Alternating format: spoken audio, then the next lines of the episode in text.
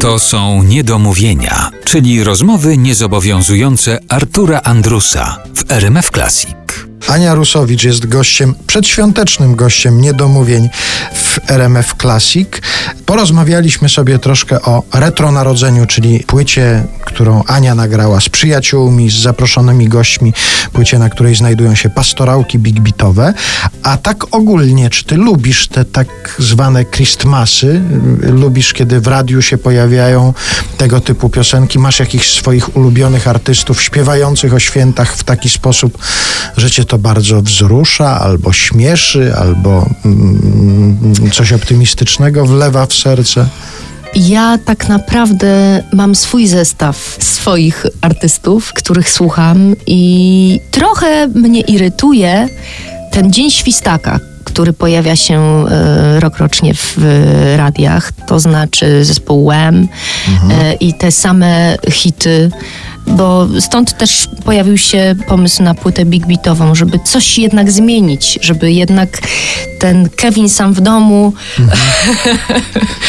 zniknął na, chociaż na ten rok bo nie można się karmić tym samym. Trochę to jest, wiesz, jak podawane jedzenie w więzieniu. Słynna zasada, lubimy to, co już znamy, ale ja bym chciał, żebyś ty wobec tego podpowiedziała to, co tobie umila święta, żebyś ty wymieniła tych swoich Christmasowych ulubieńców, którzy może nie są tak często prezentowani w radiu. Mm, ja myślę, że to są przede wszystkim... O, ja może powiem tak big beatowe pastorałki. Proszę wrócić do polskich kolęd, do czerwonych gitar, do skaldów. Jak nagrałam płytę pastorałkową, to podniósł się wielki bunt, bo dużo ludzi mi zarzuciło, że jak tutaj psychodeliczna płyta, rock'n'rollowa płyta, a tutaj nagle pastorałki. No ja nie jestem fanem, no Ania Rusowicz coś ty zrobiła. I z pełną premedytacją nagrałam tę płytę, bo to jest y, w moim odczuciu moja konsekwencja. Ludzie nawet nie wiedzą, że cały świat potrafi bawić się tymi klimatami świątecznymi. Dlatego proszę sobie sprawdzić, nawet na YouTubie, jakie pastorałki nagrali Kisi, jakie pastorałki nagrało Deep Purple, jakie pastorałki nagrali właśnie Sex Pistols.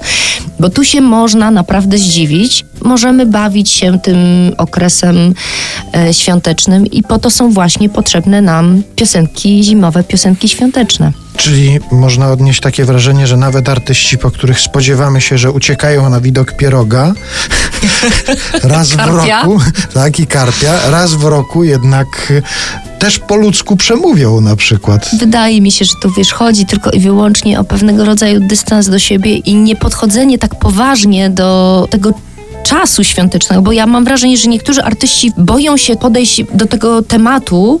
Nie, nie, nie, ja kolęd nie śpiewam, ja jestem poważnym artystą. Mhm.